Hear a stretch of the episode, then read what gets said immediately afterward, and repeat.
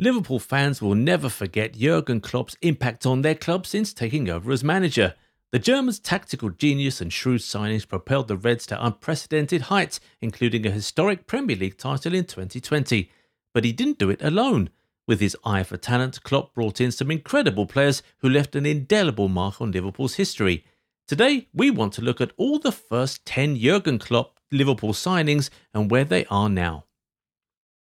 Starting with Marko Grujic, Klopp's first signing for Liverpool back in January 2016.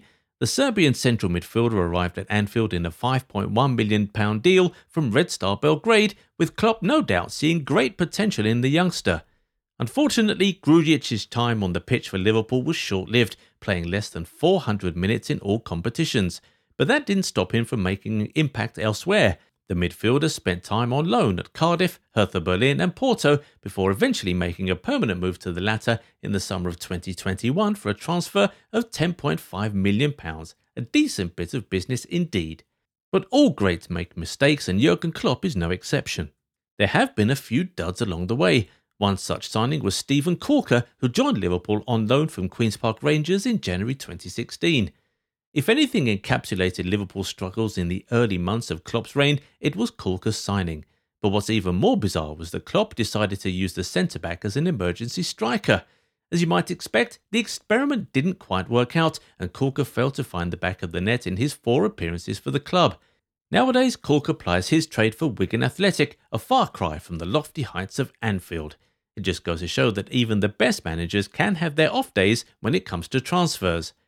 Likewise, Kamil Grabara, a name that might not ring too many bells for Liverpool fans. The Polish keeper arrived at Anfield in 2016 amid reported interest from Manchester City and Manchester United. Having come through the youth ranks at Ruch Chorzów, Grabara was seen as a promising talent with a bright future ahead of him.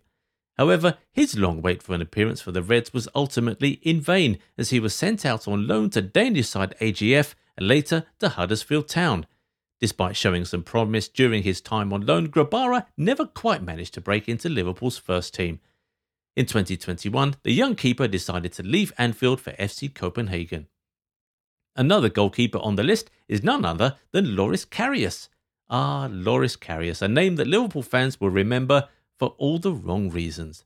The German keeper arrived at Anfield from Mainz 05 in 2016 with high expectations, but things didn't quite go to plan. Karius made several high profile mistakes during his time at Liverpool, perhaps none more so than in the 2018 Champions League final defeat to Real Madrid. After that game, his confidence seemed to be shot and he struggled to regain any form.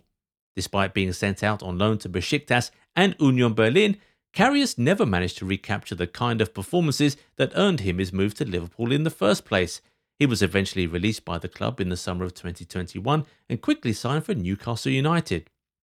Karius made his debut for the Magpies in the League Cup final defeat to Manchester United, and while he did manage to keep a clean sheet, he certainly didn't disgrace himself at Wembley. Perhaps the next one can be said to be one of the best signings by Klopp. Sadio Mane was a driving force in Liverpool's success, scoring crucial goals and creating countless chances for his teammates. In his six years with the Reds, he managed to find the back of the net a whopping 120 times and won every trophy imaginable. But as they say, all good things must come to an end. Mane decided to leave Liverpool in the summer, heading to Bayern Munich for a new challenge. The transfer fee was no small change either. The Reds received a fixed fee of 32 million euros with an additional 9 million euros in add-ons. But given his recent performances for Bayern and a Champions League exit, we can say that his Bayern chapter is nowhere near his Liverpool glory days. While some of Klopp's early signings failed to make an impact, Joel Matip was a diamond in the rough. Signing the centre back on a free transfer from Schalke in 2016 proved to be a masterstroke for the Reds. Matip has been a key player for Liverpool, featuring in the heart of the defence in their title winning campaign and helping the team win the Champions League. His contribution in 2018 19 final, setting up Origi's goal, will forever be remembered by the club's fans. Klopp himself has heaped praise on Matip's signing, calling it one of the best pieces of business the club has done in recent years. Elsewhere, when Klopp signed Ragnar Klavan, many fans scratched their heads and wondered who he was, but the Estonian defender soon proved himself to be a dependable presence at the back, even if he wasn't exactly a world beater. In fact, he was like the reliable family sedan of Liverpool's defence, not flashy, but always just getting the job done. But when the shiny new sports car that was Virgil van Dijk pulled up, Paul Ragnar was relegated to the garage. He eventually made his way to Serie A, where he spent some time. Now he's gone back to Estonian football, playing in the twilight of his career, but who knows, maybe he'll come back to Anfield someday, perhaps as a groundsman. Another of Klopp's failed performances was Alex Manninger, the 39 year old keeper who failed to make a single first team performance for the Reds. Despite being 39 years old at the time, Manninger joined Liverpool on a short term deal from FC Augsburg in 2016. The former Arsenal and Juventus shotstopper failed to make a mark and retired from professional football in 2017. However, Klopp made up for it with his next signing, Georginio Wijnaldum, who proved to be a crucial player in Liverpool's midfield despite doubts surrounding his £23 million move from relegated Newcastle United. Klopp defended Wijnaldum, saying that he had the perfect skill set and that going under the radar was not his fault. Wijnaldum left for PSG in the summer of 2021, followed by a loan move to Roma, but his departure was overshadowed by the presence of Mohamed Salah, who has become Liverpool's greatest goalscorer of the Premier League era.